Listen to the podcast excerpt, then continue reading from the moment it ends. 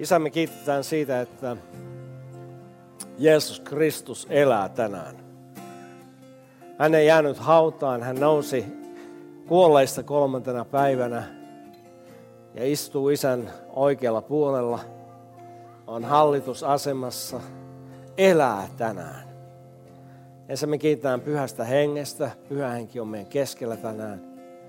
Lupauksen mukaan Jeesus, sä lupasit lähettää toisen puolustajan meidän luoksemme. Kiitos pyhänkin siitä, että sä asut seurakunnan keskellä. Etkä vain täällä keskellä, vaan mun sydämessä ja meidän sydämessä, jotka on odotettu Jeesus pelastajana vastaan. Kiitän siitä suunnattoman suuresta armosta saada olla sun lapsesi tänään. Halleluja. Tiedämme, tiedämme, että lunastaja elää. Halleluja. Amen. Istukaa, olkaa hyvä.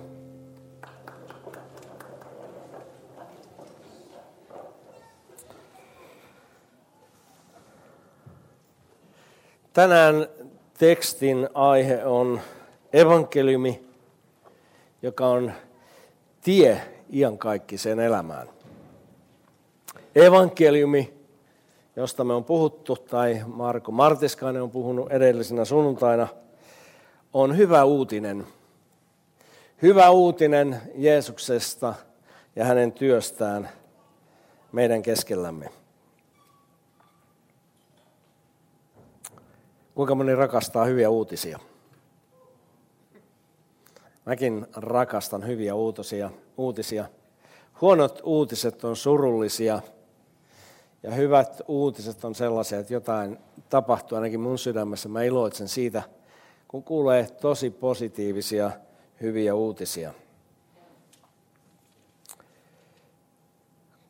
Viime viikolla, viime sunnuntaina tai oikeastaan kaksi viikkoa sitten me lähdettiin Italiaan matkalle ja meillä oli pastorikonferenssi, jossa konferenssissa oli noin sata pastoria eri puolilta maailmaa, aika iso joukko Afrikasta, Euroopasta, joitakin Aasiasta, Amerikasta, Etelä-Amerikasta. Ja meillä oli aivan mahtava yhteinen, yhteinen konferenssi. Ja tuon konferenssin kummallakin puolella ennen konferenssia ja konferenssin jälkeen niin meillä oli mahdollisuus myöskin viettää muutama hetki lomaa. Mutta mennään nyt tuonne konferenssiin ensiksi. Meillä oli siellä, siellä sellainen mielenkiintoinen mahdollisuus tutustua erilaisiin ihmisiin, näihin pastoreihin eri puolilta maailmaa, värikkäisiin persooniin, sekä sitten meillä oli mahdollisuus tutustua myöskin yhteen henkilöön, joka, joka, jonka tulette kohta näkemään tuolta screeniltä.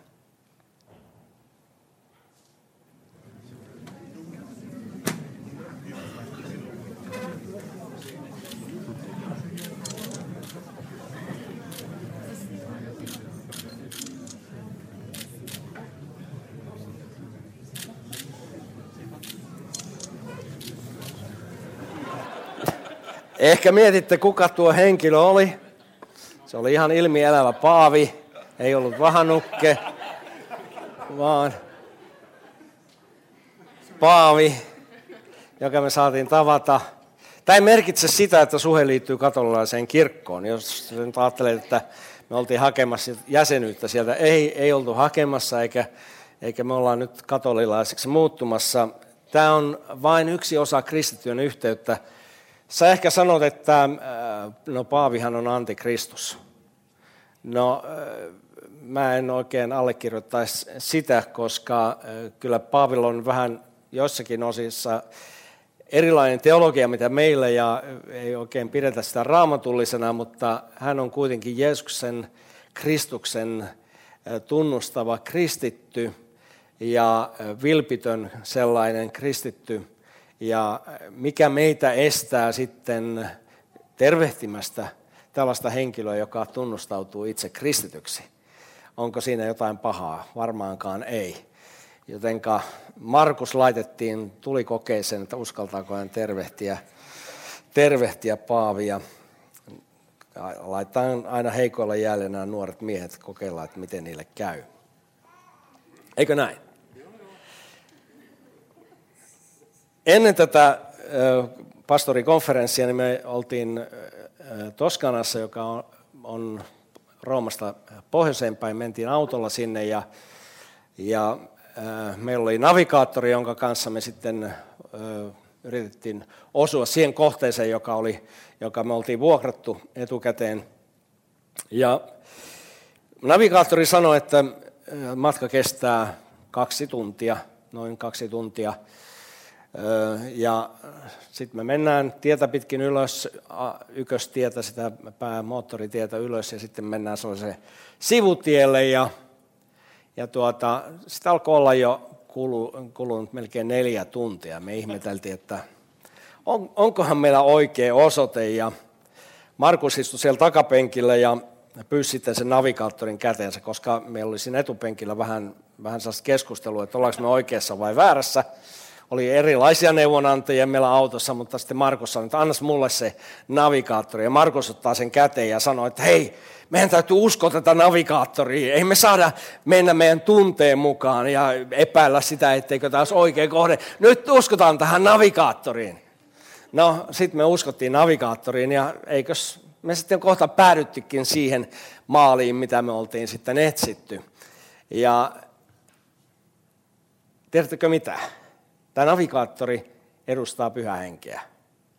Kuinka monesti, kun me ollaan jossain tiellä, evankeliumi on tie. Kun me, kun me ollaan evankeliumin tiellä, ollaan toteuttamassa Jumalan tahto meidän omassa elämässä ja pyhä henki puhuu meille, on tämä navigaattori, joka sanoo, että mene nyt oikealle, nyt vasemmalle ja mene suoraan ja, ja sulla on vielä niin ja niin monta kilometriä, kun sä pääset siihen maaliin, sit kun se, tämä lupaus toteutuu, niin me aletaan epäilemään sitä, ei, come on, pyhä henki. Me ollaan ihan metsässä. Me ollaan eksytty. Sitten tulee joku viisas ne opettaja meille sanoo, että hei, usko nyt sitä pyhä henkeä. Usko nyt sitä Jumalan sanaa. Luota siihen, että se pitää paikkansa. Usein, eikö näin, usein meidän elämä on tällaista. Kun meillä ei ole sitä, ehkä sitä kokemusta, pitkää kokemusta pyhän hengen kanssa, niin me aletaan epäillä, että onkohan tämä ääni nyt oikein.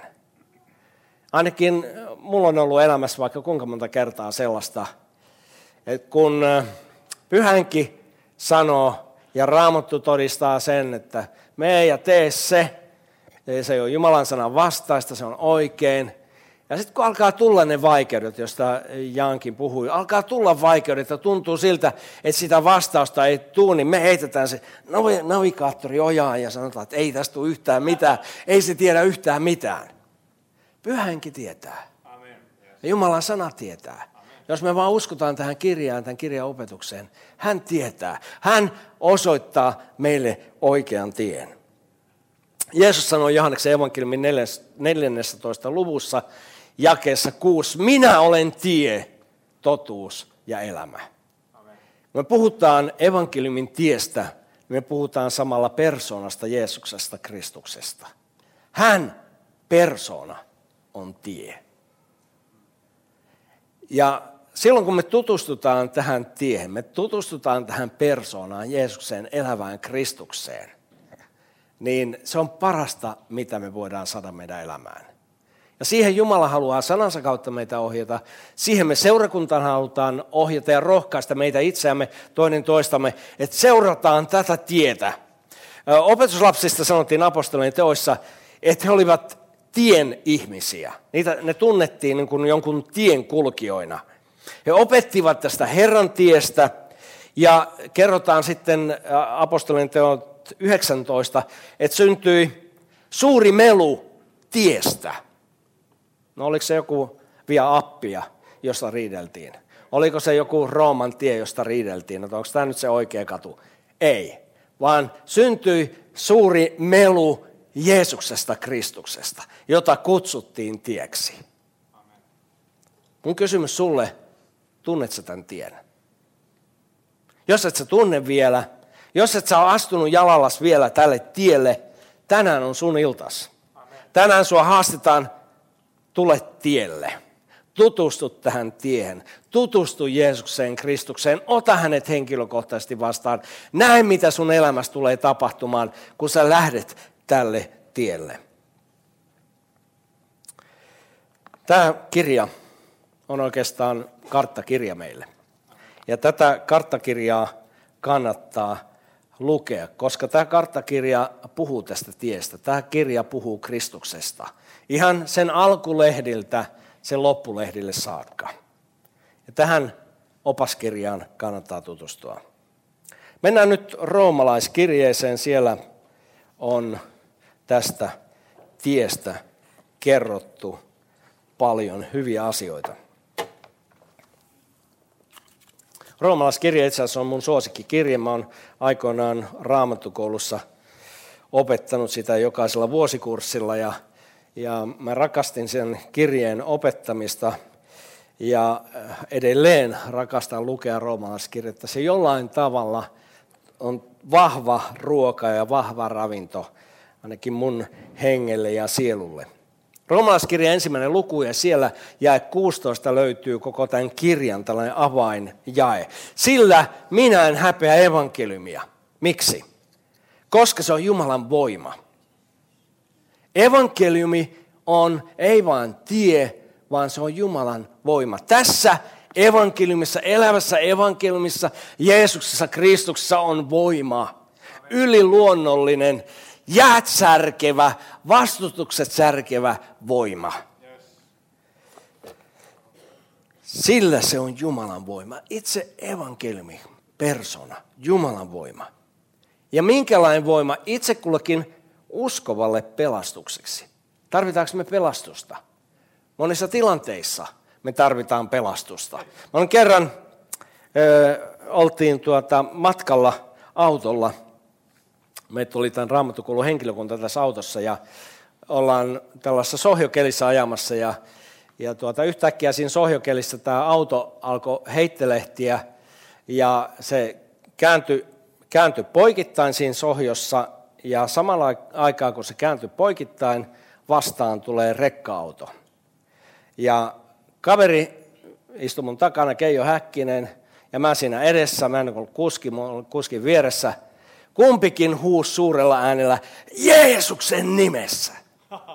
Ja yhtäkkiä tuntui niin kuin, niin kuin joku kaveri sanoi, että ihan niin kuin iso koura olisi ottanut siitä autosta kiinni ja laittanut sen takaisin raiteille.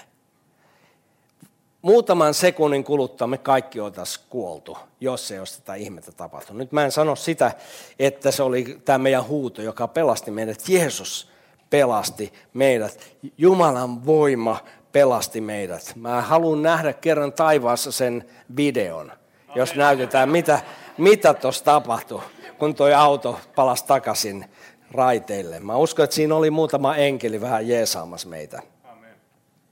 Itse kullekin uskovalle pelastukseksi. Eli tämä Jumalan voima ei ole vain uskoon tuloon tarkoittu voima, vaan mä tarvitsen sitä Jumalan voimaa, Jeesuksen läsnäoloa, Jumalan läsnäoloa mun elämässä pelastukseksi joka aika. Pelastus oli, se tapahtui 2000 vuotta sitten.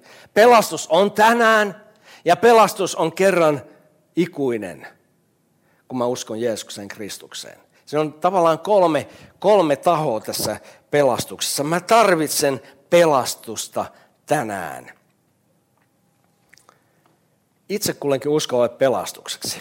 Sitten sanotaan juutalaisille ensin, sitten myös kreikkalaisille. Eli sen ajan juutalaisille ja kaikille pakanoille kreikkalaiset kuvaa kaikkia pakanoita. Nyt kun me katsotaan roomalaiskirjettä sitten eteenpäin, me huomataan ensimmäisessä 11. luvussa tällaista teologista opetusta siitä Jumalasta, minkälainen Jumala on, mikä on hänen rakkautensa, mikä on hänen armonsa. Ja katsotaan joitakin raamatun kohtia lyhyesti, mistä, mistä näissä luvuissa puhutaan ja sitten mennään lukuun 12 näiden jälkeen.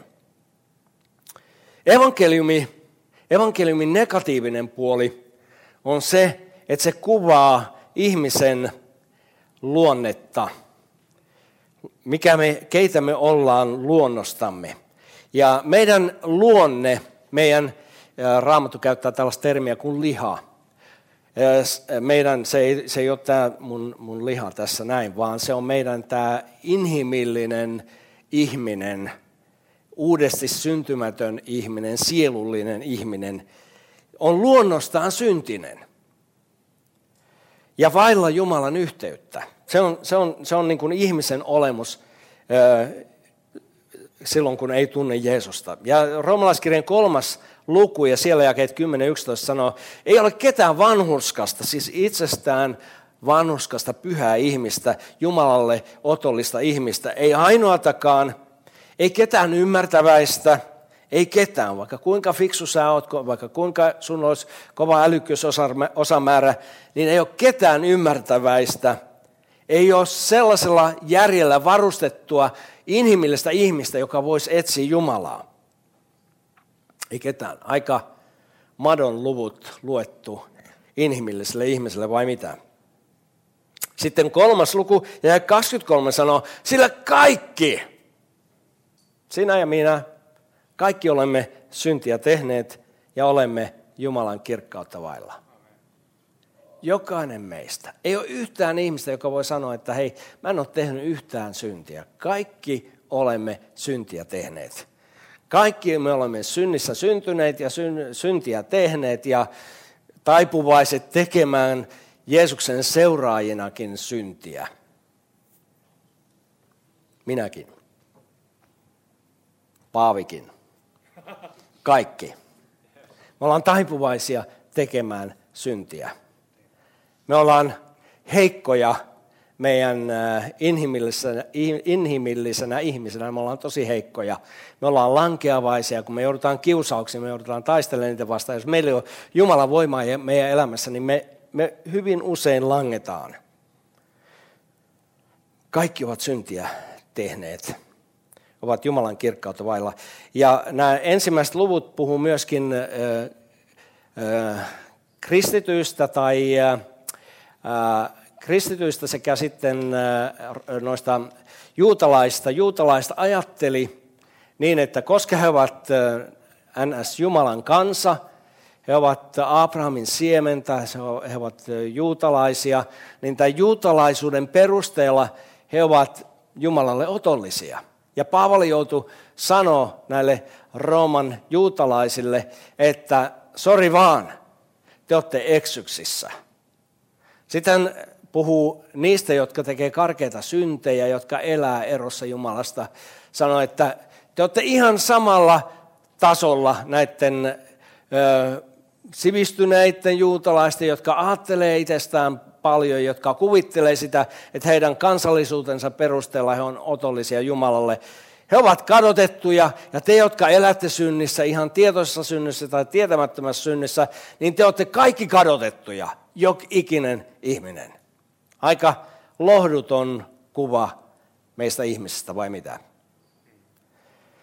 Se on se lähtökohta. Moraali ei tee meistä pyhiä.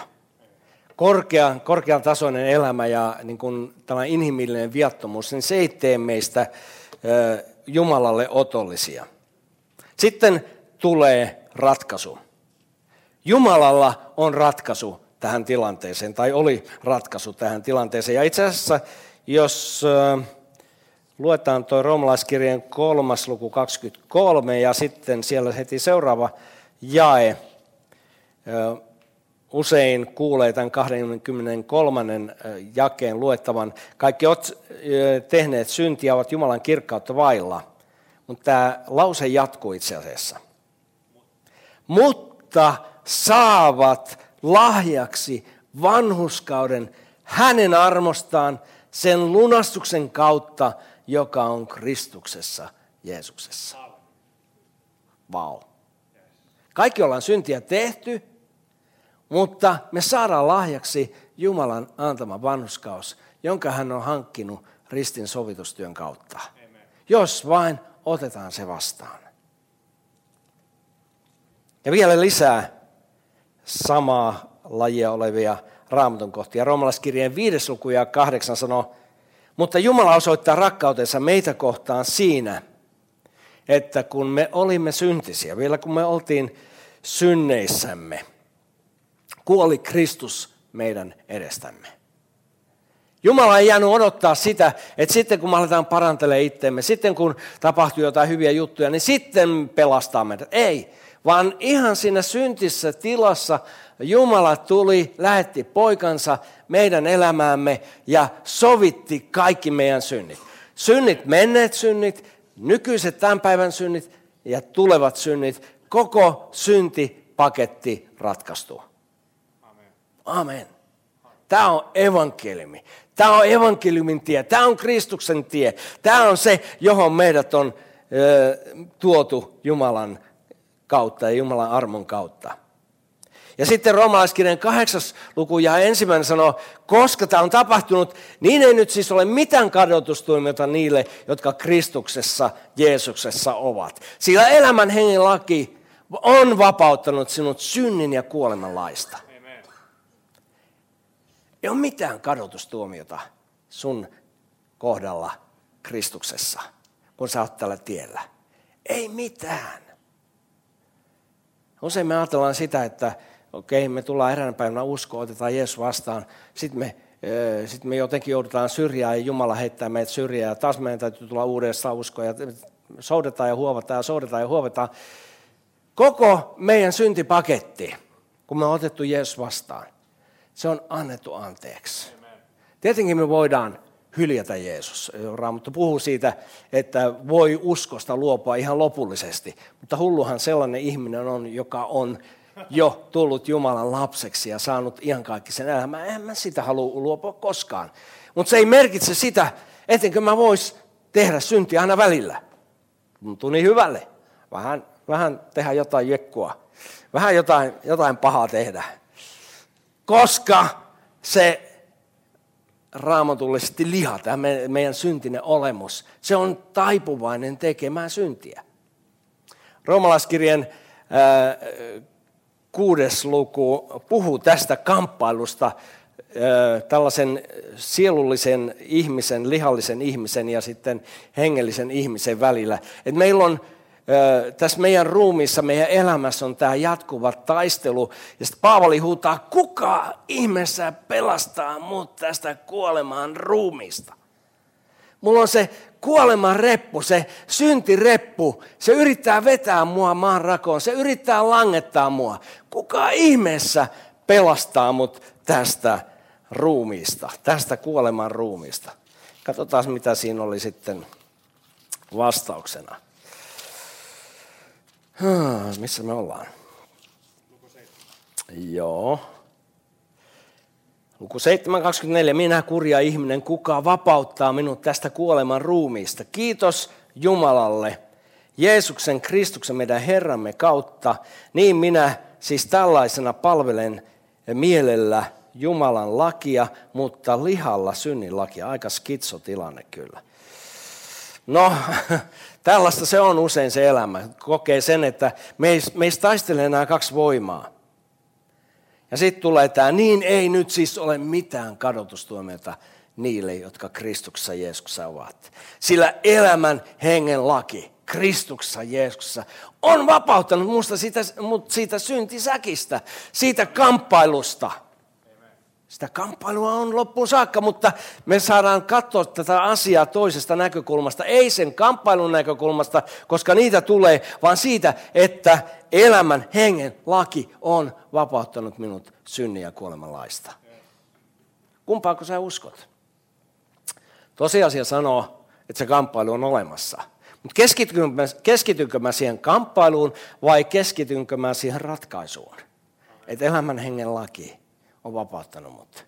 Puhunko mä sitä vai puhunko mä koko ajan näitä, näistä kamppailusta? Voi kun mulla on niin vaikeaa. On niin hirveitä kiusauksia, joka on tosiasia. Vai katsonko mä Kristukseen? Katsonko mä Jumalan lupauksiin? Katsonko mä siihen, että Jumala sanoo, hei, elämän hengen laki Kristuksessa, Jeesuksessa on vapauttanut sut. Synnin ja kuoleman laista. Et, ei sun tarvitse olla vangittuna. Ei sun tarvitse olla sidottuna. Ei se mitään, jos sä oot langennut, nouse jälleen. Psalmeissa sanoo, jos vanhuskas lankee, niin hän nousee jälleen. Ei sun tarvitse jäädä rypemään niihin menneisiin epäonnistumisiin. Ja kun me on päästy tähän tilanteeseen, niin sitten roomalaiskirjeen 10. luku, jakeet 90, sanoo, että jos me sullamme tunnustetaan Jeesus Herraksi ja uskotaan sydämessä, että Jumala on hänet kuolleista herättänyt, niin me pelastumme. Sydämen uskolla tullaan vanhuskaaksi ja suun tunnustuksella pelastutaan. Kun me on sisäistetty Kristuksen elämä meidän elämään, niin mehän puhutaan siitä. Ne on niitä hyviä uutisia. Hei, Jeesus teki tämän, pyhänkin sai aikaan tämän näin. Kuinka Jumala henki johdatti mua sanansa kautta, henkensä kautta.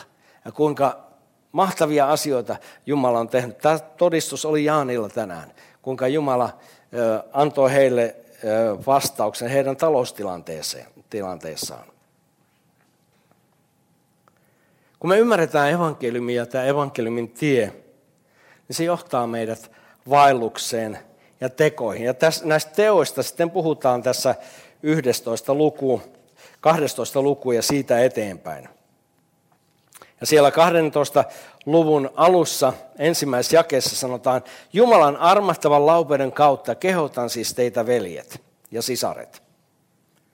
Kun me on tajuttu tämä teologinen ja me on saatu tämä käsitys Jumalasta, oikea käsitys Jumalasta näissä ensimmäisissä luvuissa, ensimmäisessä yhdessä luvussa, niin sen jälkeen meidän on paljon helpompi luovuttaa meidän oma elämämme kokonaisuudessaan Jumalalle. Antaa koko ruumis eläväksi, pyhäksi, Jumalalle mieluisaksi uhriksi.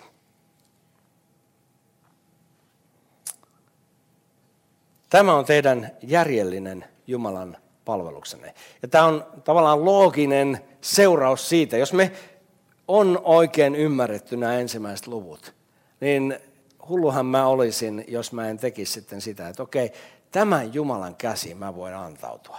Tämä on armollinen, rakastava, hyvä isä Jumala, joka rakastaa mua, joka haluaa mulle vain hyvää. Se ei kiellä sitä, etteikö meillä olisi taisteluja, etteikö meillä olisi vaikeuksia, vaan armollinen Jumala pitää musta huolen. Mulla on hyvä isä.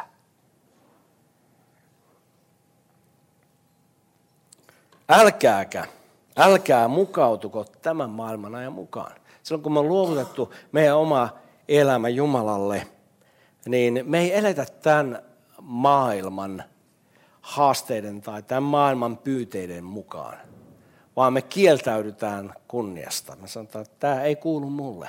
Mä en halua elää noiden standardien mukaan. Mä en halua elää tuollaista elämää, mitä maailmassa eletään, vaan mä haluan erottautua Jumalan käyttöön. Me ei eletä tämän maailman ajan menon mukaan, vaan me muututaan mielemme uudistuksen kautta. Ja mielen uudistus tapahtuu Jumalan sanan kautta. Kun mä tutkin Jumalan sanaa, kun mä rukoilen sitä, Jumala, muuta mua. Anna mun muuttua mun mieleltäni, mun ajatuksiltani. Jumala muuttaa mua. Kun mä katson, niin kuin korintolaiskirjassa sanotaan, kun me katsotaan Kristusta, eli tätä Jumalan sanaa, tätä tietä, niin Jumala muuttaa meitä. Pyhä henki muuttaa meitä. Hän tulee meille voimaksi ja avuksi, antaa meille voiman muuttua. Muuttukaa mielenne uudistuksen kautta, jotta voisitte tutkia – kun tämä uudistusprosessi tapahtuu meissä, joka on elämän kestävä prosessi, niin sen kautta me voidaan oikeasti tutkia, sen kautta me voidaan nähdä, mikä on Jumalan tahto. Kuinka paljon meidän mieltä sumentaa tämän ajan ajatukset ja ideat ja ideologiat ja tämän maailman tavat. Kun me päästään lähelle Jumalaa, Jumalan sanaa, me voidaan tutkia, mikä on Jumalan tahto, mikä on hyvää, mikä hänen mielensä mukaista ja täydellistä. Tähän, tähän Jumalan sana haastaa meitä hyvään, täydelliseen elämään. Haluatko olla täydellinen? Jumala sanoi, että olkaa täydelliset niin kuin minä olen täydellinen. Rima laitettu hieman korkealle.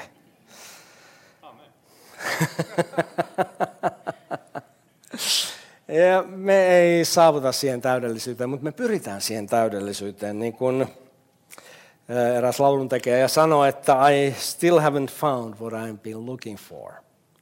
Eli en vieläkään ole löytänyt sitä, mitä mä etsin ja odotan.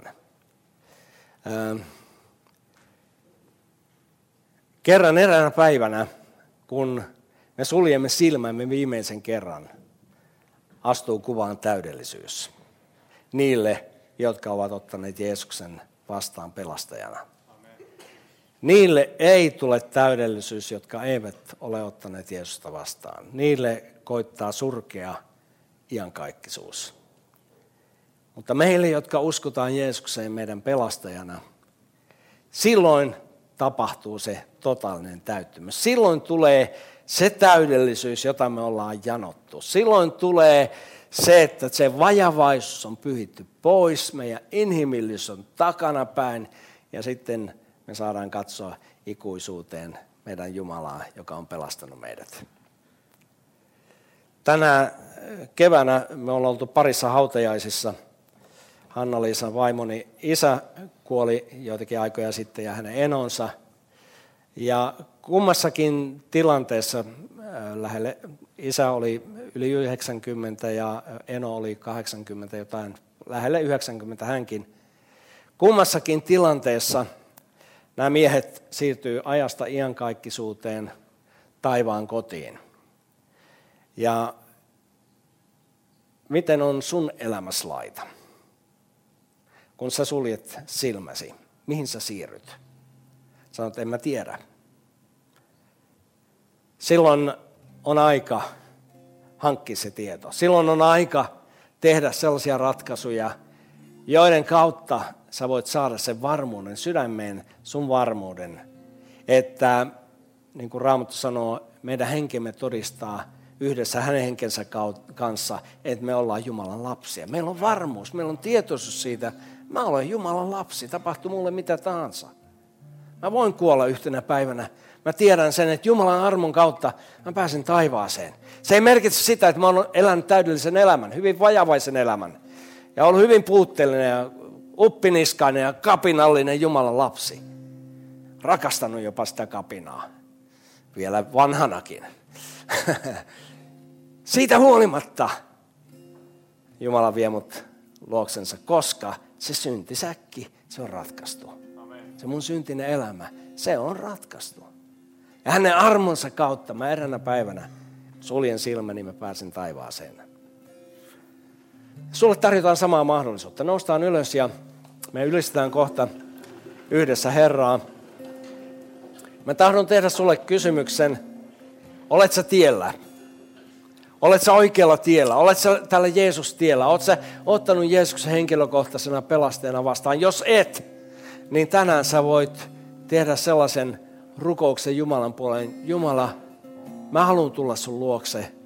Mä haluan tulla sun lapseksi. Mä haluan tulla tälle Jeesus-tielle. Mä haluan omistaa Jeesuksen mun elämääni. Jos sä oot täällä ja sä sanot yes Jumalalle, nosta käteesi, me rukoillaan sun puolesta. Ei sen kummempaa. Käden nosto on niin avun pyyntö Jumalan puoleen. Tämä ei tarkoita sitä, että sä liityt suheen. Tämä tarkoittaa sitä, että sä haluat liittyä Jumalan ja Jeesuksen seuraajien joukkoon.